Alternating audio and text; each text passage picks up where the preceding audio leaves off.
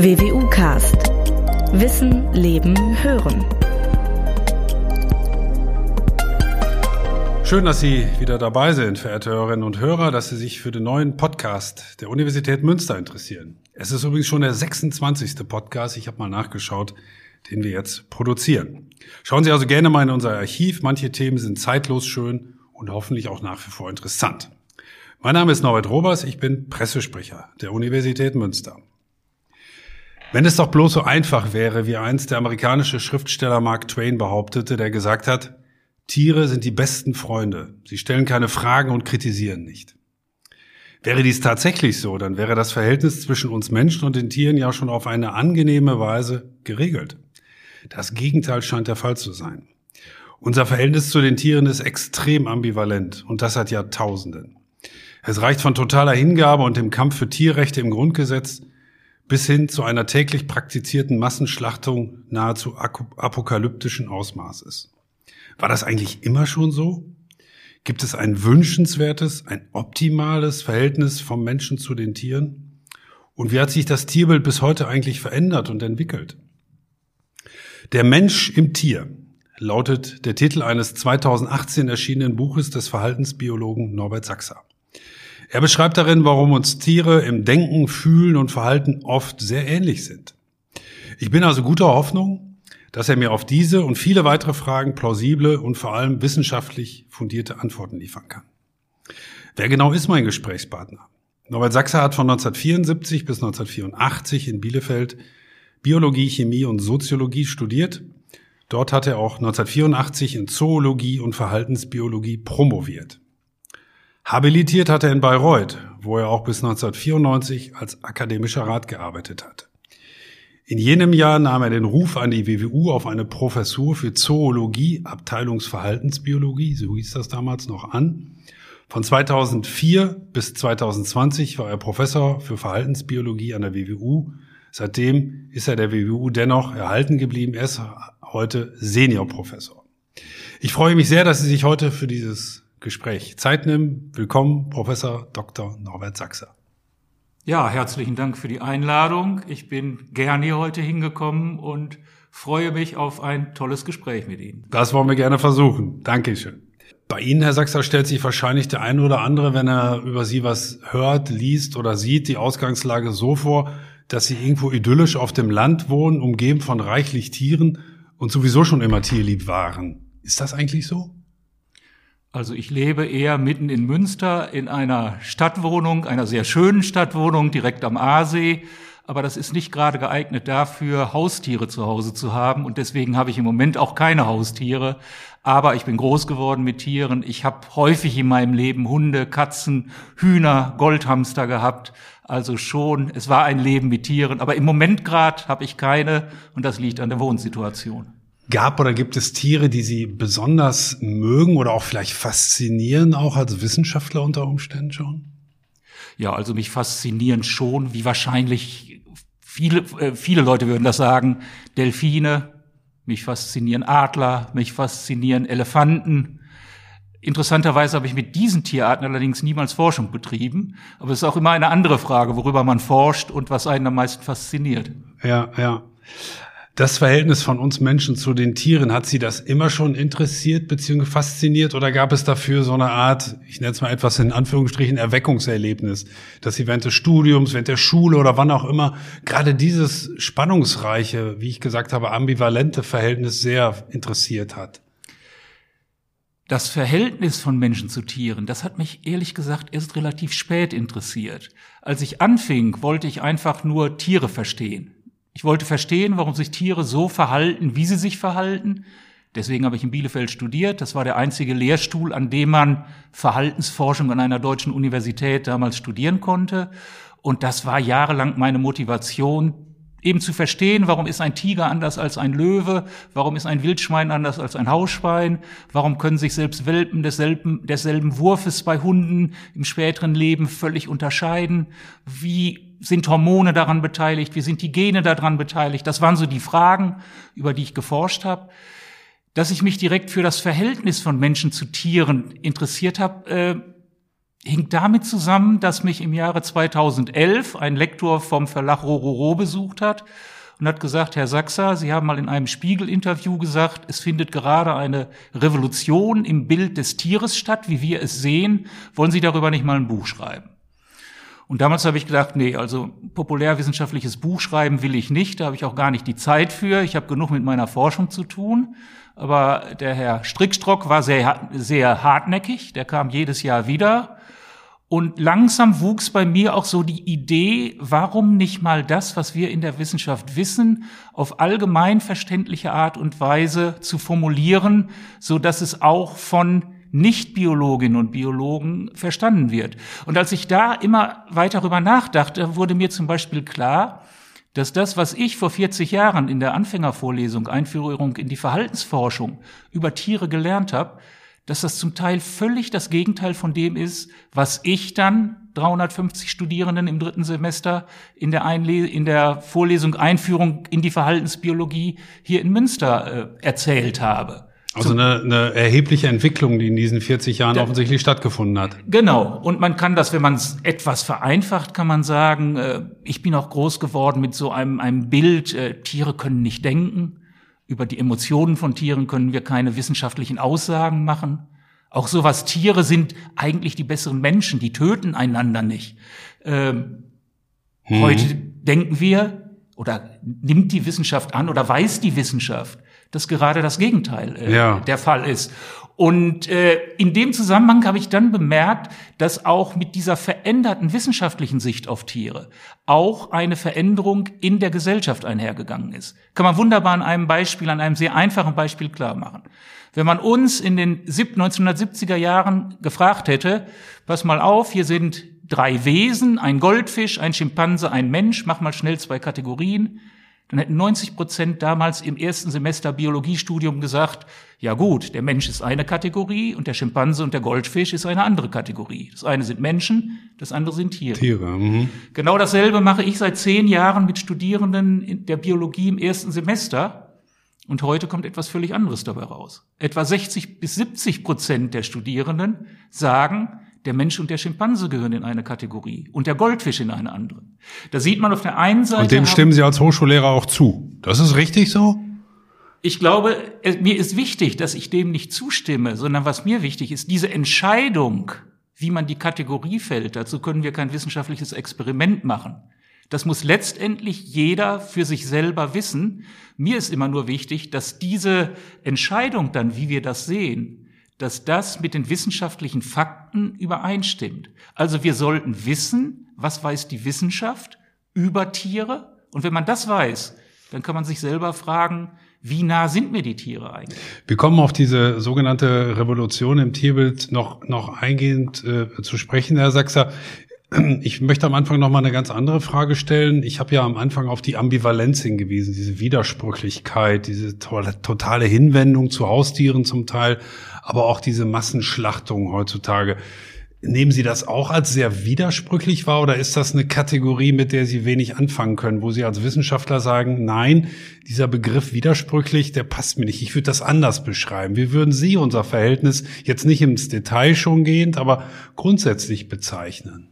Ich würde Ihnen völlig zustimmen, das ist absolut widersprüchlich. Also dafür muss ich aber nicht Wissenschaftler sein, um das zu sagen, sondern ich sehe, dass wir auf der einen Seite unsere Haustiere vergöttern und auf der anderen Seite das Wiener Schnitzel lieben. Ich sehe, dass wir, wenn wir eine Rattenplage haben, den Stadtkämmerer bestellen, dass diese Tiere vernichtet werden. Und gleichzeitig haben wir Probleme damit, wenn die in Experimenten eingesetzt werden, um zum Beispiel einen Impfstoff zu entwickeln. Haben Sie da irgendeine Art von Erklärung für? Denn die Beispiele, die Sie jetzt nennen, die öffnen ja wirklich die Augen, dass man sich sagt, nee, da stimmt ja wirklich was nicht, da müsste man nochmal drüber nachdenken. War das immer schon so, diese Widersprüchlichkeit, und wie ist das zu erklären? Also es gab schon immer diese Widersprüchlichkeit, das glaube ich schon. Ich glaube, ein Prinzip, was dahinter steckt, ist, ich muss genau schauen, über welches Tier rede ich gerade.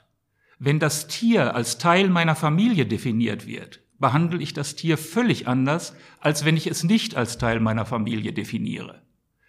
Das heißt, wir sehen, und dieses als definieren als Teil der Familie, das ist in den letzten Jahrzehnten sicherlich stärker geworden.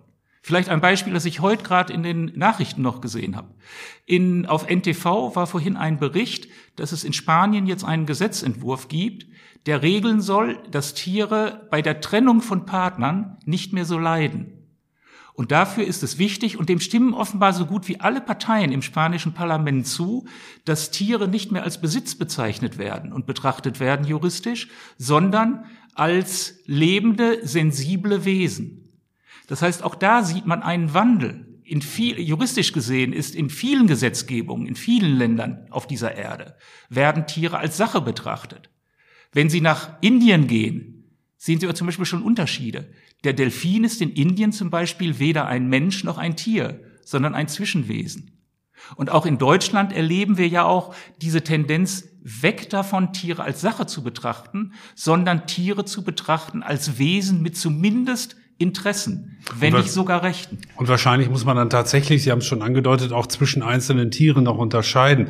Unser Verhältnis zum Beispiel in Deutschland zu Hunden ist wahrscheinlich ein anderes als zu einem Dorsch oder wie auch immer. Oder von Katzen zu einem Schwein beispielsweise. Während das in anderen Kulturen und in anderen Regionen auf der Erde vielleicht ganz anders ist. Woanders gelten Kühe als heilig beispielsweise. Genau. Die heiligen Kühe in Indien können wir uns fast hier nicht vorstellen, wie man zu einer solchen Sichtweise kommen kann. Wir halten sie in der Intensivhaltung und essen sie. In Indien sind sie heilig. Wir haben ein sehr intensives Verhältnis zu Hunden. Das ist zum Beispiel in vielen Teilen dieser Welt überhaupt nicht der Fall. Das heißt, es ist sehr stark kulturabhängig, wie unser Verhältnis zu den Tieren gestaltet wird. Das heißt, wenn Sie beispielsweise jetzt über die Revolution des Tierbildes sprechen, dann meinen Sie das vor allem in erster Linie hier auf Deutschland bezogen oder auf Europa? Oder wie kann man es überhaupt noch regional und kulturell eingrenzen? Das muss man nochmal anders sehen. Wenn ich von der Revolution des Tierbildes spreche, dann spreche ich darüber, wie sich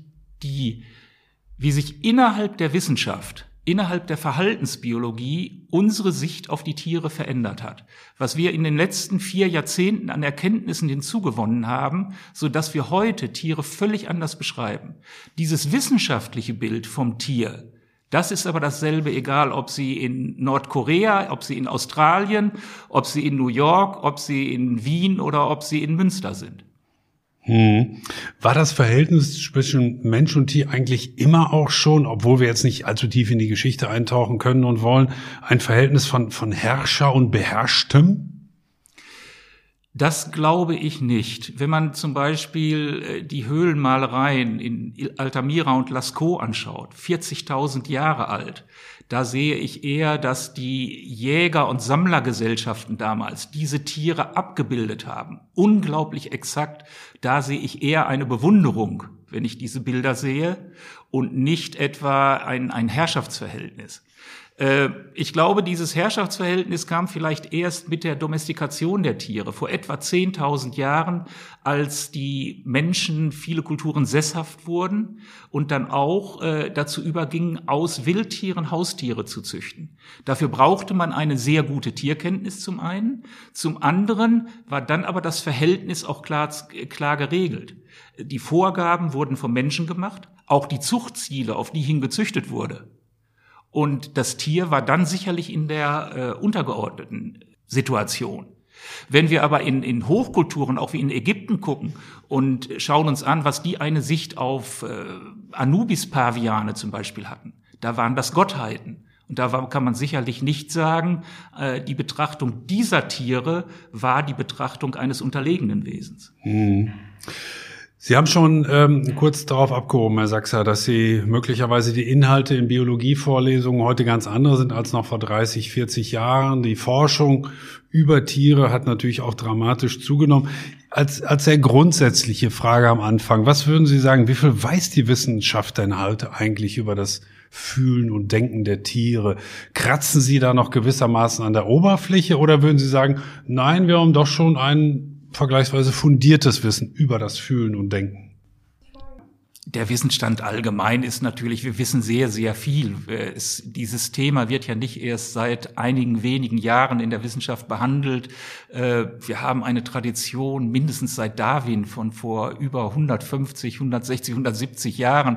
Darwin als berühmtester Biologe hat auch in seinem berühmtesten Buch über die Entstehung der Arten 2 Kapitel gehabt, in denen es schon ausschließlich über das Verhalten der Tiere ging. Und zum Beispiel 1973 ist der Nobelpreis verliehen worden an Konrad Lorenz, Niklas Tinbergen und Karl von Frisch als ein Zeichen dafür, dass die Verhaltensbiologie eine etablierte wissenschaftliche Disziplin ist. Also man kann schon sagen, es gibt sehr viel fundiertes Wissen über das Verhalten von Tieren. Diese Disziplin ist an allen wichtigen Universitäten auf dieser Welt mit Lehrstühlen vertreten.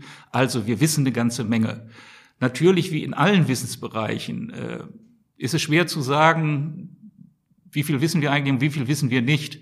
Und wahrscheinlich ist es immer so, dass wir viel, viel weniger wissen, noch nicht wissen, als das, was wir schon erkannt haben. Aber mir fiel folgende Analogie, als ich mich auf das Gespräch vorbereitet habe, auch dazu ein. Vielleicht passt sie nicht ganz, aber es gibt ja auch schon sehr lange zum Beispiel Meeresforschung. Aber es gibt viele Wissenschaftler, die sagen, wir wissen immer noch über die Meere sehr, sehr, sehr wenig. Und auf diesen Punkt wollte ich hinaus, dass man vielleicht so eine Schätzung, so ein Gefühl dafür kriegt, dass man, wie gesagt, noch vielleicht an der Oberfläche kratzt. Aber Sie sagen ja, wenn ich Sie richtig verstehe, ja, wir wissen wahrscheinlich noch eine ganze Menge nicht, aber wir haben schon fundiertes Wissen, oder? Genauso würde ich das sehen. Also man kann sicherlich nicht sagen, wir kratzen an der Oberfläche. Das tun wir sicher nicht. Wir haben ein gutes Bild davon. Die Wissenschaft weiß eine Menge darüber, wie Tiere denken, wie sie fühlen, wie sie sich verhalten und können da gute Erklärungen für geben. Und das ist auch wichtig und das brauchen wir auch. Denn nur wenn wir diese wissenschaftlichen Erkenntnisse haben, können wir auch einen soliden und fundierten Tierschutz zum Beispiel betreiben oder wir können auch fundiert etwas zum Erhalt der Biodiversität beitragen. Sie sprechen, wir haben es schon jetzt mehrfach angesprochen, Herr Sachser, in Ihrem Buch von einer Revolution des Tierbildes. Jetzt mal etwas zynisch gefragt, war das ein Spruch nur fürs Marketing oder hat sich dieses Tierbild wirklich revolutionär, das ist ja ein großes Wort, verändert? Ja, ich glaube, dass man wissenschaftlich wird man von Paradigmenwechsel sprechen. Ich glaube, dass der Begriff Revolution des Tierbildes tatsächlich gerechtfertigt ist. Wenn ich nochmal auf das zurückgehe, was habe ich gelernt vor 40 Jahren? Da hieß es zum Beispiel, Tiere können nicht denken. Heute zweifelt kein Verhaltensbiologe mehr daran, jetzt nicht, dass alle Tiere denken können, aber alle Säugetiere, viele Vögel, selbst einige Insekten, die können denken. Ein Beispiel, wenn Sie einen Orang-Utan nehmen und zeigen dem ein Reagenzglas und in dem Reagenzglas ist halb voll gefüllt mit Wasser und obendrauf schwimmt ein Mehlwurm. Dann betrachtet er den Mehlwurm, versucht einmal mit dem Finger da reinzukommen. Kommt aber nicht an den Mehlwurm ran. Was macht er dann? Schaut sich um, sieht hinten in der Ecke einen Wasserbehälter, geht dahin, nimmt das Maul voll mit Wasser und spuckt so viel Wasser in das Reagenzglas rein, dass sich das Niveau anhebt, sodass er dann mit dem Finger an den Mehlwurm herankommt. Das ist nur ein Beispiel, aber davon haben wir Tausende, sodass kein vernünftiger Verhaltensbiologe, Biologe mehr daran zweifelt, dass Tiere denken können. Vielmehr stellen wir heute die Frage, könnte es nicht sogar sein, dass Tiere so etwas wie Ich-Bewusstsein haben? Vor nicht allzu langer Zeit hätte jeder Philosoph gesagt, das ist nun aber wirklich etwas, das ist typisch menschlich, das unterscheidet von uns von den Tieren. In den 1970er Jahren gab es von Philosophen noch Aussagen, kein Tier erkennt sich im Spiegel. Das waren dann übrigens die ersten Versuche, die man gemacht hat. Erkennen sich Tiere wirklich im Spiegel? Und man hat Methoden genommen aus der Entwicklungspsychologie von Kindern. Wenn man ein Kind zum Beispiel in einen Spiegel schauen lässt, weiß das mit einem Jahr überhaupt nicht, was es da sieht. Hat keine Vorstellung, das bin ja ich, was ich da sehe. Wenn Sie das aber mit einem 1,5- bis 2-jährigen Kind machen, dann wissen die Kinder genau, das bin ich. Und wie macht man das? Man macht dem Kind einen Punkt auf die Nase und das Kind schaut dann in den Spiegel. Und dann schaut man, greift es in den Spiegel hinein oder fasst es sich selber an dem Punkt auf der Nase. Und genau die Untersuchungen sind auch als erstes dann mit Schimpansen gemacht worden. Und Schimpansen schauen auch in den Spiegel und die fassen sich an die eigene Nase. Die wissen, das bin ich. Wenn Sie das aber mit einem Rhesusaffen machen, auch schon sehr weit entwickelt, der hat allerdings keine Ahnung, was er da sieht. Und so haben Biologinnen und Biologen dann durchgetestet, welche Tiere erkennen sich im Spiegel. Und heute wissen wir, abgesichert, das können die Menschenaffen, das können die Delfine, das können die Elefanten. Und zur Überraschung von uns allen können das zum Beispiel auch die Rabenvögel. Es ist für eine Elster gezeigt worden, die auch zu den Rabenvögeln gehört. Und das wiederum hat dazu geführt, ich hatte noch gelernt, das Vogelgehirn ist viel primitiver als das Säugetiergehirn. Jetzt stellte man plötzlich fest, diese Rabenvögel, die Elster ist in der Lage, sich im Spiegel zu erkennen. Die ist auch, andere Rabenvögel sind in der Lage, Werkzeuge zu gebrauchen, um an Ziele zu kommen. Daraufhin hat man dann gesagt, kann das eigentlich sein, dass die wirklich ein primitiveres Gehirn haben? Und heute sagt die Wissenschaft, nein, es ist ein anderes Gehirn. Und mit diesem anderen Gehirn vollbringen sie dieselben kognitiven Leistungen wie zum Beispiel Menschenaffen. Gutes Stichwort, wenn ich da mal kurz einhaken darf. Wir verbinden ja als Menschen mit dem Begriff Denken, den Sie mit dem Affen am Anfang gerade als Beispiel genannt haben, eine ganz bestimmte Vorstellung, nämlich sowas wie logisches Denken. Wenn ich A mache, dann muss ich B machen, dann passiert C, so ein bisschen wie so ein Schachspieler. Kann man das bei Tieren, zumindest bei manchen, wenn ich sie richtig stehe, genauso einschätzen, dass auch diese Kette von Abfolgen, also diese Logik, die im Denken ja dann vorhanden ist, auch vorhanden ist? Das ist für eine ganze Reihe von Tierarten nachgewiesen. Jetzt nochmal, nicht für alle, aber schon, es sind immer wieder die Menschenaffen, die wir sehen, es sind immer wieder die Delfine, es sind immer wieder die auch die großen hundeartigen Wölfe zum Beispiel, es sind immer wieder die Rabenvögel, es sind immer wieder die Papageien, die diese Dinge, die Sie gerade angesprochen haben, auch können. Was man sich auch klar machen muss, wenn Sie aber in einen Zirkus früher gegangen sind und haben gesehen, was für Kunststücke Tiere machen können, dann sah das zum Beispiel auch so aus, als wenn die genau logisch einen Gedankengang an den anderen knüpfen würden. Das war es da aber nicht. Das ist denen beigebracht worden durch Versuch und Irrtum, durch Belohnen und Bestrafen. Und dann konnten die nachher auch etwas machen, eine Lösung finden. Das sah so aus, als wenn sie denken könnten. Das war der Unterschied. Und den Punkt könnte ich vielleicht machen, ist vielleicht ganz wichtig. Warum brauchen wir denn überhaupt die Wissenschaft? Weiß nicht jeder, der zu Hause einen Hund hat, was der Hund kann oder was er nicht kann oder was die Katze kann oder was sie nicht kann. Da muss man aber aufpassen. Es gibt ein wunderschönes Beispiel, das ist der Schlaue Hans. Das war ein Pferd, das lebte vor etwa 100 Jahren. Der Besitzer war Wilhelm von Osten. Und Wilhelm von Osten war fest davon überzeugt, dass sein Pferd rechnen konnte. Wenn Wilhelm von Osten sagte 3 + 3, dann hat Hans 6-mal mit dem Kopf genickt. Und wenn der sagte 7 - 4, dann hat Hans 3-mal mit dem Kopf genickt. Damals hat die Preußische Akademie der Wissenschaften, aber da haben Wissenschaftler dann gesagt, das kann eigentlich nicht sein, dass ein Pferd rechnen kann. Da haben eine Kommission zusammengestellt, die das untersuchen soll. Die haben sich das angeschaut. Sie sahen, Wilhelm von Osten gab eine Aufgabe, der schlaue Hans wusste das. Dann hat jemand anders die Aufgabe gestellt aus der Kommission. Hans konnte das immer noch. Dann hat man aber etwas gemacht, man hat die Aufgabe gestellt und dann wurden alle Leute aus dem Raum entfernt, die die Lösung kannten. Und plötzlich konnte das Pferd nicht mehr 1 + 1. Was man damit zeigen konnte, ist mit einem sauberen wissenschaftlichen Versuch oder einer sauberen wissenschaftlichen Untersuchung, nein, Pferde können nicht rechnen. Was sie aber können ist, sie können feinste Körperanspannungen beim Menschen wahrnehmen und so die Erwartungshaltung des Menschen abfragen. Denn wenn wir zum Beispiel sagen 2 + 2, und jetzt fängt Hans an zu nicken, 1, 2, 3, bei 4 ist unsere Körperanspannung dann etwas anders, weil das die richtige Lösung ist. Und dazu ist das Pferd in der Lage, das wahrzunehmen. Das ist übrigens heute eine absolut neue Forschungsrichtung, wo sehr viele darüber arbeiten, wie Tiere, wie fein die Wahrnehmung von Tieren ist, auch in Bezug auf das Gefühlsleben von Menschen oder auch anderen Tieren. Aber nochmal, warum ich es gesagt habe, das Ganze ist, wenn wir wissen wollen, was können Tiere wirklich und was können sie nicht, brauchen wir schon die wissenschaftliche Untersuchung dazu. Und es reicht nicht, sich Tiere einfach anzuschauen, um dann zu sagen, na ja, da sehen wir ja, was sie können und was sie nicht können. Ich glaube, um die Akzeptanz in der Bevölkerung für so etwas zu verbessern, zu erhöhen oder überhaupt sicherzustellen, muss sicherlich die Wissenschaft auch liefern, dass man Beweise hat, beziehungsweise wissenschaftliche Methoden, die logisch sind, anerkannt sind. Hat sich da auch die Wissenschaft entsprechend weiterentwickelt in der Verhaltensbiologie? Oder anders gesagt, sind die Versuche, die man heute mit Vertieren unternimmt in der Hinsicht, wirklich plausibel, logisch, fundiert und weltweit, sagen wir mal, anerkannt? Das, was in der Wissenschaft gemacht wird, auf die trifft natürlich das zu, was Sie gerade gesagt haben. Alle Aussagen, auch in der Verhaltensbiologie, da unterscheidet sich die Verhaltensbiologie auch nicht von der Medizin oder von der Physik oder von der Chemie. Alles, was wir an Aussagen haben, muss reproduzierbar sein. Und wenn andere auf der Welt dieselben Untersuchungen machen, die wir hier in Münster gemacht haben, muss dasselbe dabei rauskommen, sonst ist es keine wissenschaftlich gesicherte Erkenntnis.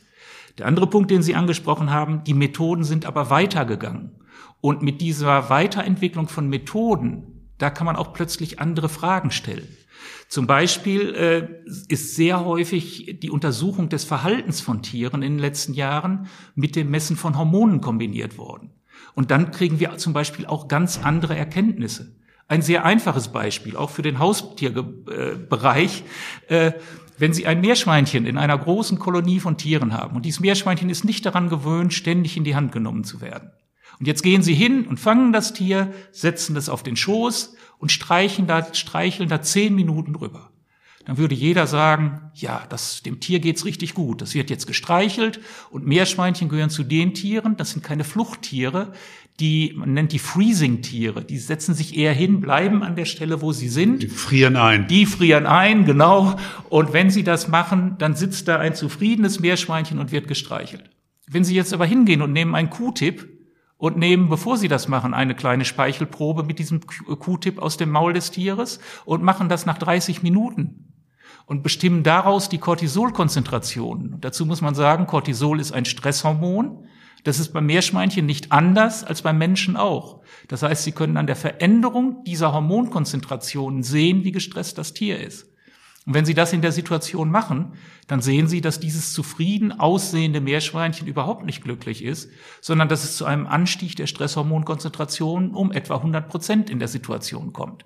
Das heißt, durch die kombinierte Untersuchung des Verhaltens und mit Hormonmessungen kommen wir plötzlich zu wesentlich klareren, besseren, neueren Aussagen, als wir das vor 30 Jahren oder 40 Jahren machen konnten. Das ist natürlich ein interessanter Aspekt. Das heißt, auch wenn ich vielleicht als Mensch mal einen Gesprächspartner habe, vorher eine Speichelprobe nehmen und nachher eine Speichelprobe nehmen, um dann festzustellen, ob während des Gesprächs Stress da war oder nicht, oder? Sie werden lachen. Genau das haben wir tatsächlich vor vielen Jahren schon als Diplomarbeit einmal durchgeführt, wie die Stresshormonkonzentrationen ansteigen, wenn die Leute bei uns im Seminar ihre Vorträge halten. Und da sehen Sie schon ganz deutlich, wie es zu einem Anstieg der Cortisolkonzentrationen kommt. Und diese Methode ist übrigens eine weit verbreitete Methode in der experimentellen Psychologie, wo man sowas seit langem schon systematisch untersucht. Wir haben jetzt über das Denken von Tieren so ein bisschen gesprochen. Sie haben ein paar sehr eindrucksvolle Beispiele dafür geliefert, wie man das auch nachweisen kann, wie das funktioniert und bei welchen Tieren es funktioniert. Was ist mit Gefühlen von Tieren? Gibt es dafür auch? Sie haben jetzt gerade vielleicht auch schon ein Beispiel genannt mit den Cortisolkonzentrationen. Aber wie kann man Gefühle von Tieren auch messen, von unterschiedlichen Tieren? Gibt es dafür auch anerkannte Methoden und wie funktioniert so etwas? Das ist im Moment eines der aktuellsten Forschungsthemen der Verhaltensbiologie. Bestimmen von Gefühlen bei Tieren, auch wissenschaftliche Erkenntnis, wie kommen wir wissenschaftlich an das Gefühlsleben der Tiere heran, und ist sicherlich auch eines der schwierigsten Gebiete. Aber auch da, wenn ich zum Beispiel 30, 40 Jahre zurückschaue, was haben wir da gewusst und was wissen wir heute, sehen wir da auch echte Paradigmenwechsel. Ich habe damals noch gelernt, als ich Studierender war, über das Gefühlsleben von Tieren können wir keine wissenschaftlichen Aussagen machen. Das sehen wir heute tatsächlich anders. Warum sehen wir das anders? Das eine ist, wir haben aufgrund von neurobiologischen Untersuchungen gelernt, oder wir wissen beim Menschen ziemlich genau, in welchen Arealen des Gehirns und über welche Prozesse es zur Generierung von Emotionen kommt. Und wenn man da bei den Wirbeltieren schaut, dann sieht man, dass genau die Strukturen, die beim Menschen dafür verantwortlich sind, auch bei den Wirbeltieren vorhanden sind. Bei den Säugetieren zum Beispiel ist das fast 1:1 dieses limbische System ausgebildet, wie beim Menschen auch. Das heißt, man hat einmal dieselbe Struktur. Wenn wir zu den basalen Emotionen gehen, wie Angst, Furcht, aber auch Freude. Da ist die neurobiologische Forschung mittlerweile so weit, dass man auch zeigen kann, egal ob wir den Menschen oder die Maus oder andere Säugetiere betrachten, es sind dieselben neuronalen, molekularen, zellulären Prozesse, die in diesen Situationen ablaufen. Das heißt, eine Maus kann genauso viel Angst empfinden wie ein Mensch? Genauso. Das können Sie zum Beispiel auch dadurch zeigen, wenn Sie beim Menschen ein Anxiolytikum geben, eine Substanz, die beim Menschen Angst löst, und applizieren die einer Maus, dann sehen Sie auch, dass sie weniger ängstlich wird.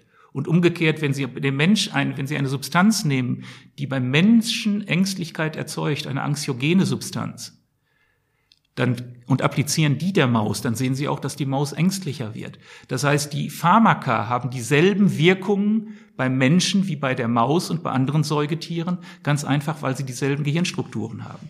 Das ist ein Aspekt. Das andere ist, wir können aber auch Menschen und Tiere in denselben Situationen betrachten, indem wir vom Menschen wissen, was wir für Emotionen da haben. Zum Beispiel der Verlust eines Partners. Wissen wir, dass der Stress und Trauer auslöst. Wir sehen bei Tieren, zumindest wenn wir bei den Säugetieren bleiben und auch bei den Vögeln, wie man heute weiß, wenn da der Verlust eines Partners da ist, sehen wir dieselben physiologischen Reaktionen bei den Tieren wie beim Menschen auch. Oder wenn wir schauen, Menschen, die unter stabilen sozialen Bedingungen leben, da sehen Sie, dass die Stresshormonkonzentrationen niedrig sind. In instabilen sozialen Situationen, wo sehr viel sozialer Wandel ist, sehen Sie einen Anstieg der Stresshormonkonzentrationen. Das ist für unzählige Tierarten mittlerweile auch gezeigt, und zwar nicht in Gehegeuntersuchungen, sondern auch, wenn man in den natürlichen Lebensraum der Tiere geht. Das heißt, wir haben gerade über Angst gesprochen. Kann es also auch sein, dass auch Tiere so etwas wie Wut empfinden, wie Trauer? Also viele Gefühle, die wir haben, Freude. Beim Hund kann ich das ja relativ schnell sehen. Der wedelt mit dem Schwanz, eine Katze schnurrt beispielsweise. Bei vielen anderen Tieren kann ich es ja nicht erkennen, aber sie können es trotzdem nachweisen, wenn ich sie richtig verstehe. Wir müssen da wieder ein bisschen aufpassen. Deswegen hatte ich vorhin bewusst gesagt, bei den basalen Emotionen. Angst, Furcht, Freude. Da sind wir mittlerweile ziemlich sicher, das ist nahezu identisch, ob wir über Menschen oder auch andere Säugetiere sprechen. Bei den komplexen Emotionen wird es schon etwas schwieriger. Zum Beispiel, wenn wir so etwas wie Reue nehmen. Dafür müsste ein Tier auch die kognitiven Fähigkeiten haben, über das nachzudenken, was es gerade gemacht hat und das zu bewerten. Da würden die meisten Biologinnen und Biologen heute davon ausgehen, diese kognitiven Fähigkeiten haben wir bei Tieren noch nicht. Das heißt aber auch, dass es schon Möglichkeiten gibt zu prüfen, ob das diese kognitiven Fähigkeiten überhaupt hat, oder? Sonst könnte man diesen Rückschluss ja nicht ziehen, oder doch? Wir können den im Moment nur indirekt ziehen. Wir wissen, zu welchen kognitiven Leistungen Tiere fähig sind, über andere Arten von Experimenten. Und da sehen wir, wie weit Tiere zum Beispiel in die Zukunft projizieren können oder inwieweit Tiere etwas reflektieren können. Wenn wir sehen, aber dass sie das nicht können, dann würden wir annehmen, dass es so etwas wie Reue vielleicht nicht gibt. Wenn wir aber zum Beispiel zu Eifersucht gehen, da gibt es sehr schöne Untersuchungen bei Hunden beispielsweise, von amerikanischen Kollegen durchgeführt. Die haben Hundebesitzer gebeten, zu ihnen ins Labor zu kommen, den Hund mitzubringen. Und dann sind die Hunde in 3 verschiedenen Situationen getestet worden. Einmal hatten die Experimentatoren da einen Hunderoboter. Der sah aus wie ein echter Hund, der bewegte sich, der bellte, der wedelte mit dem Schwanz, hatte auch Fell. Und einmal wurden sie angewiesen, kümmert euch nur um diesen Hunderoboter, spielt mit dem und betrachtet euren eigenen Hund nicht. Die zweite Situation war, setzt euch still dahin und lest in einem Buch und kümmert euch nicht in eurem Hund. Und die dritte Situation war, nehmt einen Halloween-Kürbis und streichelt den immer. Ich meine, der Halloween-Kürbis ist irgendwie auch typisch amerikanisch, wahrscheinlich deutsche Verhaltensforscher wären da wahrscheinlich auf was anderes gekommen. Aber egal, nehmen wir diese 3 Situationen. Da sieht man sehr klar, den Hunden macht das überhaupt nichts aus, wenn Herrchen oder Frauchen da sitzen und den Halloween-Kürbis streichen. Oder ein Buch lesen. Oder ein Buch lesen. Aber wenn die sich nur noch jetzt um diesen Hunderoboter kümmern, dann hat der Hund damit ein Problem. Dann hat der Hund da ein Riesenproblem damit. Der geht hin, das hängt jetzt wieder von der Persönlichkeit des Hundes ab, was da passiert. Manche Hunde ziehen sich zurück und liegen wimmernd in der Ecke. Andere gehen hin und beißen in den Hunderoboter. Andere wiederum drängen sich ganz nah an Herrchen oder Frauchen dran. All das zusammen sieht so aus, dass man sagen würde, ja, das sieht alles danach aus, dass wir nach einer Emotion aus, die wir beim Menschen als Eifersucht bezeichnen würden. Trotzdem müssen wir aufpassen bei diesen Analogien. Es ist und bleibt ein Analogieschluss bei diesen komplexen Emotionen, denn wir würden auch immer sagen, guck mal, der Delfin, dem geht's immer gut, der lacht ja immer. Das liegt aber nicht daran, dass dem immer gut geht, sondern das liegt daran, dass der Delfin keine Innervation der Gesichtsmuskulatur hat und damit keine Mimik hat. Und über die Stellung der Ober- und Unterkiefer und dem Fehlen der Mimik sieht der Delfin immer so aus, als wenn es ihm gut ginge. Das heißt, wir müssen da schon sehr vorsichtig sein. Und letztendlich, wenn wir nach dem subjektiven Erleben fragen, da kommen wir natürlich auch bei Tieren nicht dran. Ob sich ein Tier genauso fühlt, wenn es den Partner verloren hat, als wenn ich meine Partnerin verlieren würde, das wissen wir ganz einfach nicht. Und dafür haben wir nicht die naturwissenschaftlichen Methoden. Aber vielleicht ein Punkt in dem Zusammenhang, das sind auch Untersuchungen, die wir vor Jahren gemacht haben, die Sie jetzt in vielen Lehrbüchern auch finden, was auch da eine Parallele in diesem zwischen Mensch und Tieren ist. Wenn ein Bindungspartner vorhanden ist, dass das gut tut, dass das positive Auswirkungen hat. Zum Beispiel, wenn Sie auch, Sie können das schon auf der Ebene von Meerschweinchen tatsächlich zeigen. Wenn Sie so eine große Kolonie von Meerschweinchen haben, dann läuft da nicht alles wild durcheinander, sondern Sie finden stabile, individuelle Bindungen. Für jedes Männchen können Sie ein Lieblingsweibchen identifizieren und für jedes Weibchen ein Lieblingsmännchen. Wenn Sie diese Männchen zum Beispiel aus einer großen Kolonie herausnehmen und setzen sie jetzt allein in ein Gehege im selben Raum, dann sehen Sie, dass es zu einem Anstieg der Stresshormone um 100% kommt. Und da haben wir uns mal gefragt, kann man diesen Anstieg der Stresshormone eigentlich dämpfen? Und haben diese Meerschweinchen-Männchen in 4 Situationen getestet. Einmal allein, Anstieg vom Stress um 100%. Einmal zusammen mit einem fremden Weibchen, das sie nicht kannten. Wieder ein Anstieg um etwa 100%. Dann mit einem bekannten Weibchen, das auch in ihrer Kolonie lebt, aber das nicht der Bindungspartner ist. Sogar ein noch stärkerer Anstieg, als wenn sie allein da sind oder mit einem fremden Weibchen. Aber wenn der Lieblingspartner dazu kommt, dann ist plötzlich die gesamte Stressreaktion weg. Das wurde erstmals damals gezeigt bei den Meerschweinchen. Heute kennen wir zig verschiedene Arten, wo man zeigen kann, bei den Tierarten, die stabile soziale Bindungen ausbilden, da ist die Anwesenheit des Bindungspartners oder der Bindungspartnerin das beste Mittel gegen Stress, was man bei Tieren auch hat. Und mein ehemaliger Chef, Dietrich von Holz, der pflegte immer zu sagen, daran sieht man, Liebe ist die beste Medizin. Das gilt nicht nur für den Menschen, das finden Sie auch im Tierreich. Der Mensch ist ja einerseits geprägt durch seine Erbanlagen, andererseits natürlich auch im Laufe seines Lebens durch seine Erfahrung und durch Umwelteinflüsse. Ist das bei Tieren eigentlich auch ähnlich, dass man also mit einer gewissen genetischen Disposition auf die Welt kommt und dann, was um einen herum so passiert und was für Erfahrungen man hat, so entwickelt man sich dann auch individuell? Gibt es da auch Analogien, um den Begriff aufzugreifen, im Tierreich? Ja, das ist ziemlich identisch. Wenn man es ganz knapp zusammenfasst, auch das Verhalten zum Beispiel von Tieren entsteht aus dem Zusammenspiel von erblicher Veranlagung und Umwelteinflüssen. Das klingt jetzt so trivial, aber das ist für Tiere auch gar nicht so trivial, weil die die ursprünglichen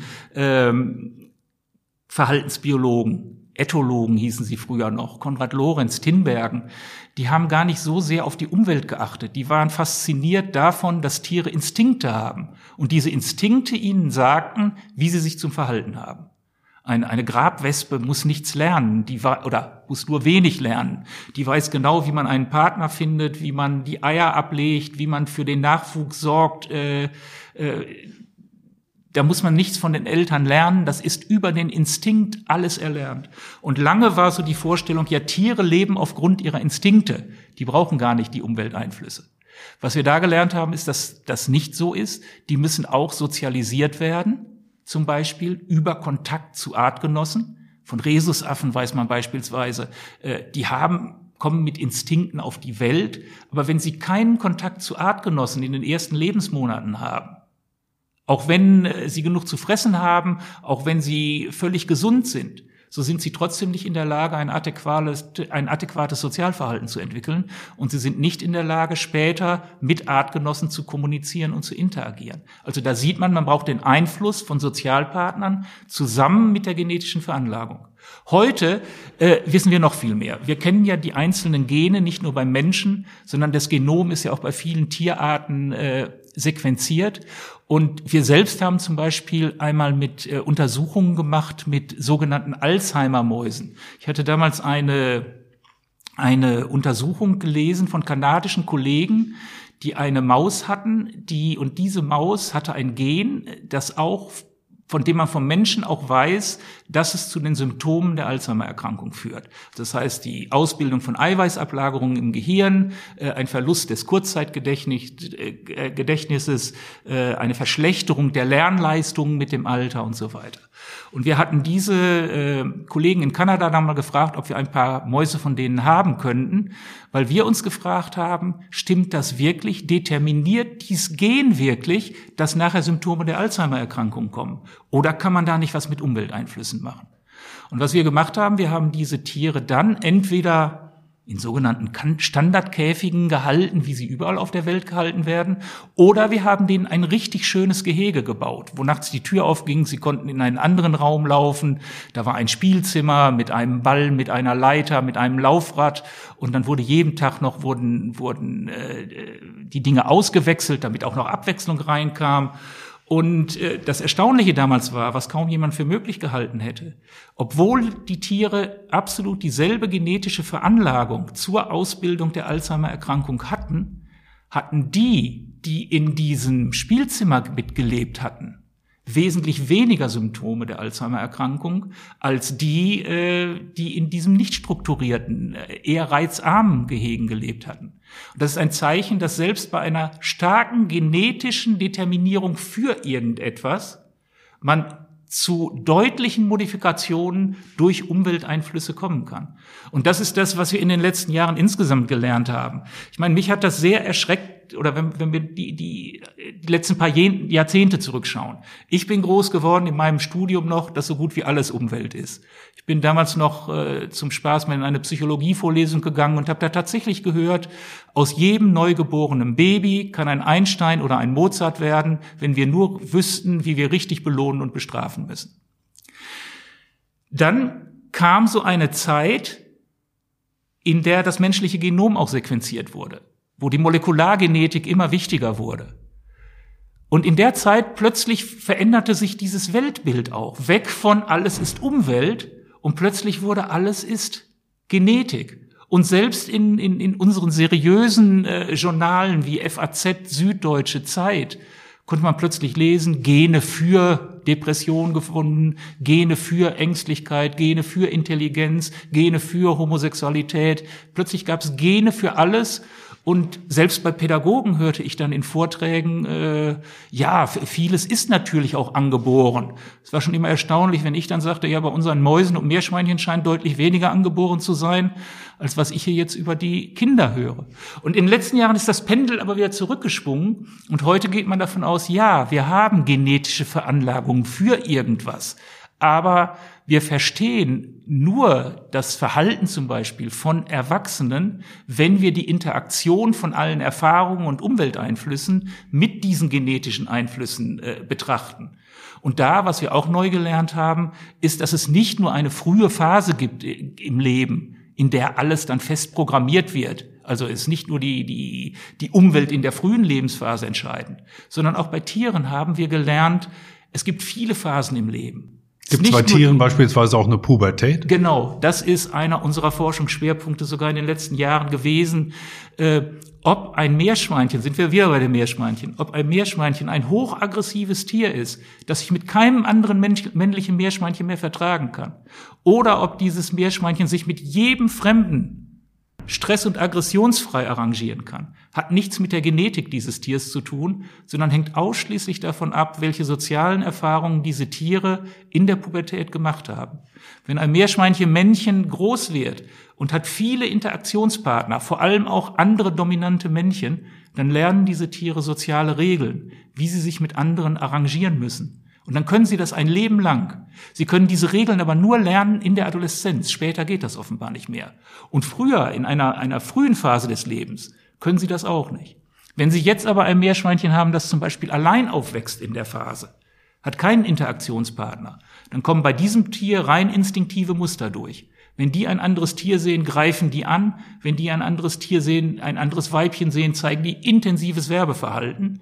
Das heißt, wie sich das Tier im späteren Leben verhält, hat damit zu tun, in welchen Phasen oder welche sozialen Erfahrungen in dieser Pubertätsphase gemacht wurden. Um nochmal den Bogen zu spannen zur Revolution des Tierbildes. Sie haben jetzt viele Beispiele dafür genannt, was man heute eher weiß, was man besser weiß als noch vor 20, 30, 40 Jahren. Das sind sehr viele interessante Beispiele gewesen. Wie würden Sie denn jetzt zusammenfassend sagen, das Verhältnis von Mensch und Tier, welche Auswirkungen hat das neue Wissen auf dieses Verhältnis? Wie müssen wir uns darauf einstellen, wenn es eine Revolution im Tierbild gegeben hat? Was bedeutet das für uns Menschen? Was bedeutet das möglicherweise auch für die Gesellschaft im Sinne von Tierschutz, vielleicht auch Tierrechte? Welche Schlussfolgerungen ziehen Sie daraus? Also die ganze wissenschaftliche Forschung, wenn man die in einem Satz zusammenfassen will, dann könnte man schon sagen, die Tiere sind uns wesentlich näher gekommen, als wir das vor wenigen Jahren noch für möglich gehalten haben. Das ist eine harte wissenschaftliche Erkenntnis. Was sind die Implikationen daraus? Was heißt das für den Umgang mit den Tieren? Das eine ist, wir müssen sehr klar unterscheiden, über welche Tiere wir eigentlich reden. Reden wir über Haustiere oder reden wir über Wildtiere? Das eine ist, wenn wir über die Haustiere reden. Haustiere meine ich jetzt nicht nur Hund und Katze, sondern die Tiere, die in menschlicher Obhut leben. Das wären also Hund und Katze, Heimtiere auch oft bezeichnet, Meerschweinchen, Hamster. Das wären aber auch Zootiere. Das wären aber auch die landwirtschaftlichen Nutztiere zum Beispiel, Rinder, also alle, ja. Die in menschlicher Obhut sind. Da haben wir auch laut Gesetz und völlig zu Recht die Verantwortung für jedes einzelne Tier.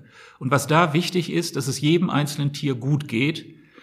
Im Tierschutzgesetz steht zwar, Schmerzen, Leiden, Schäden sollten vermieden werden, aber die Interpretation ist eher ins Positive gegangen. Nicht nur, dass das Negative vermieden wird, sondern dass man aktiv für ein Wohlbefinden sorgen muss. Dass es denen gut geht.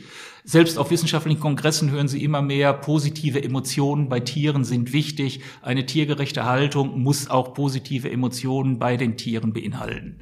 So, das ist das eine. Das andere sind die Wildtiere. Aber auch für die Wildtiere, da sind wir natürlich nicht für das Wohlergehen jedes einzelnen Tieres verantwortlich. Ganz im Gegenteil. Da sind wir dafür verantwortlich, dass wir die Lebensräume zur Verfügung stellen, damit die Tiere weiterhin die Arten in ihrer Biodiversität erhalten bleiben. Das heißt, ich sehe da eine doppelte Verantwortung. Das eine ist bei den Tieren, die in menschlicher Obhut sind. Da müssen wir uns sehr genau überlegen, wie will die Gesellschaft mit denen umgehen. Das andere sind die Wildtiere. Da müssen wir sicherlich unsere Anstrengungen sehr viel stärker verstärken, damit wir einen tatsächlichen Schutz dieser Wildtiere in ihrem natürlichen Habitat haben. Und da müssen wir auch nicht nur einmal nach Brasilien gucken und sagen, die sollen nicht mehr den Regenwald abholzen. Das sollen die natürlich nicht, das ist klar. Aber ein Blick auf unsere Alpen zeigt uns auch, dass wir auch nicht so viel besser sind, wenn es um die Zerstörung von Biotopen und natürlichen Habitaten geht. Also da sehe ich eine Verantwortung für beides. Bei der Frage, wenn wir jetzt bei den Tieren bleiben, die in menschlicher Obhut sind, sehe ich es ehrlich gesagt nicht als meine Aufgabe jetzt an, die Gesellschaft zu belehren, was sie konkret machen muss. Ich glaube, was wir brauchen in unserer Gesellschaft, ist einen tatsächlich demokratischen Prozess, wo die unterschiedlichen gesellschaftlichen Gruppen diskutieren. Und zwar auf der Basis dessen, was die Wissenschaft über Tiere weiß. Und dann sollten wir zu demokratischen Entscheidungen kommen, wie wollen wir mit den Tieren umgehen. Zum Beispiel, wenn man alles nimmt, was wir heute über Tiere wissen, glaube ich nicht, dass man in der Landwirtschaft sagen könnte, weiter so. Aber ob wir am Ende in einer Gesellschaft landen, in der wir keine Tiere mehr halten, und völlig uns vegetarisch ernähren oder völlig vegetarisch oder vegan ernähren oder ob wir zu einem ökologischen Umbau oder einem nachhaltigen Umbau in der Landwirtschaft kommen.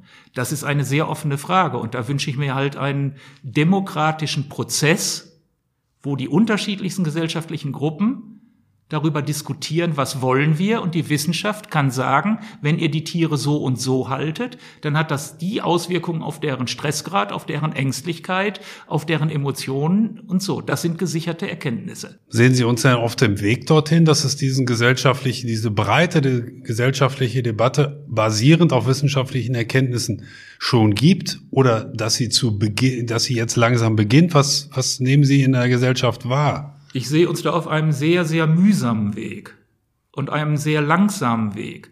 Das andere ist, ich habe mal dieses populärwissenschaftliche Buch, was da vor 3 Jahren veröffentlicht wurde, Der Mensch im Tier. Es war ja auch eine Motivation, das zu schreiben, um die wissenschaftliche Basis, die wir haben, allgemeinverständlich für die Gesellschaft aufzubereiten. Und in dem Buch habe ich bewusst ja auch vermieden zu sagen, exakt das muss jetzt gemacht werden, sondern das sind die Fakten, die solltet ihr kennen und jetzt können wir über Mensch-Tier-Beziehung diskutieren. Was ich seitdem wahrgenommen habe, ist doch, dass ein sehr großer Bedarf in der Gesellschaft da ist, zu erfahren, was wissen wir wirklich über Tiere. Also es ist nicht so, dass alle sagen, das wissen wir doch sowieso schon, sondern ich nehme wahr, da ist ein großer Bedarf und auch ein Bedürfnis in der Bevölkerung zu erfahren, was weiß die Wissenschaft, und tatsächlich in diesen Dialog einzusteigen. Jetzt haben wir eben nur die landwirtschaftlichen Nutztiere erwähnt, aber man kann auch zu Hunden und Katzen gehen. Also wir haben auch, ich weiß nicht genau die Zahlen, 10 Millionen Hunde, 15 Millionen Katzen, die in deutschen Haushalten leben. Und wenn man Tierärzte fragt, sind über die Hälfte dieser Tiere sicherlich nicht in einem besonders guten gesundheitlichen Zustand. Andererseits würde man davon ausgehen, dass die Leute, die ihre Hunde und Katzen halten, das Beste für die Tiere wollen. Was man da auch wieder sieht, ist, dass etwas fehlt an wissenschaftlicher Erkenntnis, was noch nicht in die Gesellschaft wirklich eingedrungen ist, wenn es darum geht, was sind denn nun wirklich die Bedürfnisse von unseren Tieren? Was bedeutet es denn, ein tiergerechtes Leben für einen Hund oder für eine Katze? Diese Diskussion auf der Grundlage von biologischen Fakten, da stehen wir auch erst am Anfang. Sie sprechen von einem mühsamen Weg. Auf der anderen Seite nehme ich zumindest wahr, dass zum Beispiel neben den Megathemen dieser Zeit, wie beispielsweise Klimawandel, das Verhältnis der Menschen zu den Tieren schon eine gewichtigere Rolle einnimmt. Es wird häufig mal in politischen Diskussionen aufgegriffen, also im Bundestag oder auch in anderen gesellschaftlichen Gruppen. Aber es ist ein mühsamer Weg, oder haben Sie nicht auch den Eindruck? Aber er kommt in Gang. Er kommt in den Gang, das sehe ich positiv. Ich sehe auch Bewegungen wie Fridays for Future. Ich sehe viele positive Entwicklungen in unserer Gesellschaft. Ich sehe aber auch, wie lange wir zum Beispiel über die Hühnerhaltung schon diskutieren. Ich glaube, als ich noch zur Schule ging, da haben wir auch schon Batteriehaltung bei Hühnern kritisiert, und wenn man sieht, wie lange dauern diese Prozesse, da kann man irgendwann auch sagen, das hat ja doch alles keinen Zweck. Das ist aber nicht meine Haltung. Ich glaube, ich sehe, dass sich Dinge verbessern. Ich sehe, dass wir auf den richtigen Weg kommen. Ich sehe auch, das ist mir nochmal wichtig, ich hatte eben die Unterteilung gemacht, Wildtiere und Haustiere. Aber wenn wir über Mensch-Tier-Beziehung reden, müssen wir die Wildtiere mit einbeziehen. Und dann sind wir auch nicht nur bei einer Beziehung von uns Menschen zu den Tieren, sondern das ist natürlich in das größere Thema wieder eingebunden. Wie ist unsere Haltung gegenüber der Natur? Wie ist unsere Haltung gegenüber Save the Planet, wenn man so will? Das heißt, Mensch-Tier-Beziehung ist weit mehr als, wie gehe ich mit meiner Katze oder wie gehe ich mal mit meinem Hund um, sondern welche Beziehung haben wir auch zu den anderen Lebewesen auf unserem Planeten? Das ist letztendlich das übergeordnete Thema. Vielleicht zum Schluss, Herr Sachser, noch so 2, 3 grundsätzliche Aspekte und ein bisschen plakativ vielleicht auch gefragt. Ihrer Einschätzung nach, lassen sich Fleischkonsum und Tierwohl miteinander vereinbaren? Ich würde im Moment wieder sagen, dass das eine sehr individuelle Entscheidung ist. Für mich persönlich ist es schwierig oder ist es unmöglich, eine intensiv Tierhaltung in der Landwirtschaft zu akzeptieren, wie wir sie im Moment haben. Wenn ich sehe, dass 20.000 Hühner auf engstem Raum in einer abgedunkelten Halle irgendwo sind und da gehalten werden, dann würde ich einfach sagen, das geht nicht.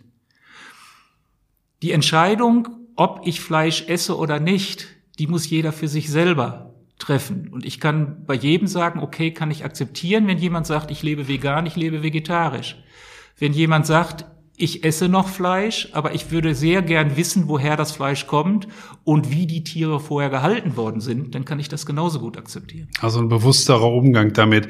Es gibt auch sehr Radikale vielleicht, die beispielsweise die These vertreten, Tierfreunde, dass Tiere die besseren Menschen sind. Sehen Sie das genauso oder empfinden Sie das auch als zu radikal? Auch da gehen wir fast schon wieder zurück in die Biologie, als wir davon gesprochen haben, die Revolution des Tierbildes. Ein Punkt dieser Revolution ist auch, wir haben vor einigen Jahrzehnten, auch von dem Nobelpreisträger Konrad Lorenz, da ist ja schon ein sehr harmonisches Naturbild und Tierbild vertreten worden. Da glaubte man schon, Tiere sind die besseren Menschen, Tiere bringen einander nicht um. Auch da hat die Forschung aber gezeigt, der letzten Jahrzehnte, und zwar an Tieren in ihrem natürlichen Habitat. Tiere sind ganz sicher nicht die besseren Menschen. Auch Tiere töten einander, auch Tiere führen Kriege. Bei den Schimpansen zum Beispiel mittlerweile für nahezu alle Populationen, die viele Jahre beobachtet worden sind, ist das dokumentiert worden, wo einige Tiere der einen Gruppe hingehen, Tiere der anderen Gruppe überfallen und die nach menschlichen Maßstäben bestialisch ermorden. Es ist überlegt worden, warum machen die das? Es waren sehr schnell Theorien da wie, ja, das machen die, weil wir den Regenwald abholzen, das machen wir, weil da angefüttert wurde, das machen wir, weil da zu viel Ökotourismus ist. All das hat einer wissenschaftlichen Analyse nicht standgehalten und wir haben wieder eine sehr gute biologische Erklärung. Sie machen das, um ihr Territorium zu vergrößern, sie machen das, um mehr Ressourcen zu haben und sie machen das, um letztendlich ihre eigenen Gene mit maximaler Effizienz in die nächste Generation weiterzugeben. Das heißt, wenn wir alles zusammenfassen, würden wir heute sagen, Tiere sind sicher nicht die besseren Menschen, aber auch in dem Punkt sind sie uns näher gerückt. Ja, meine sehr verehrten Damen und Herren, Tiere haben, das habe ich heute unter anderem gelernt, auch Stress, wenn sie keinen festen Partner haben, zumindest manche Tiere.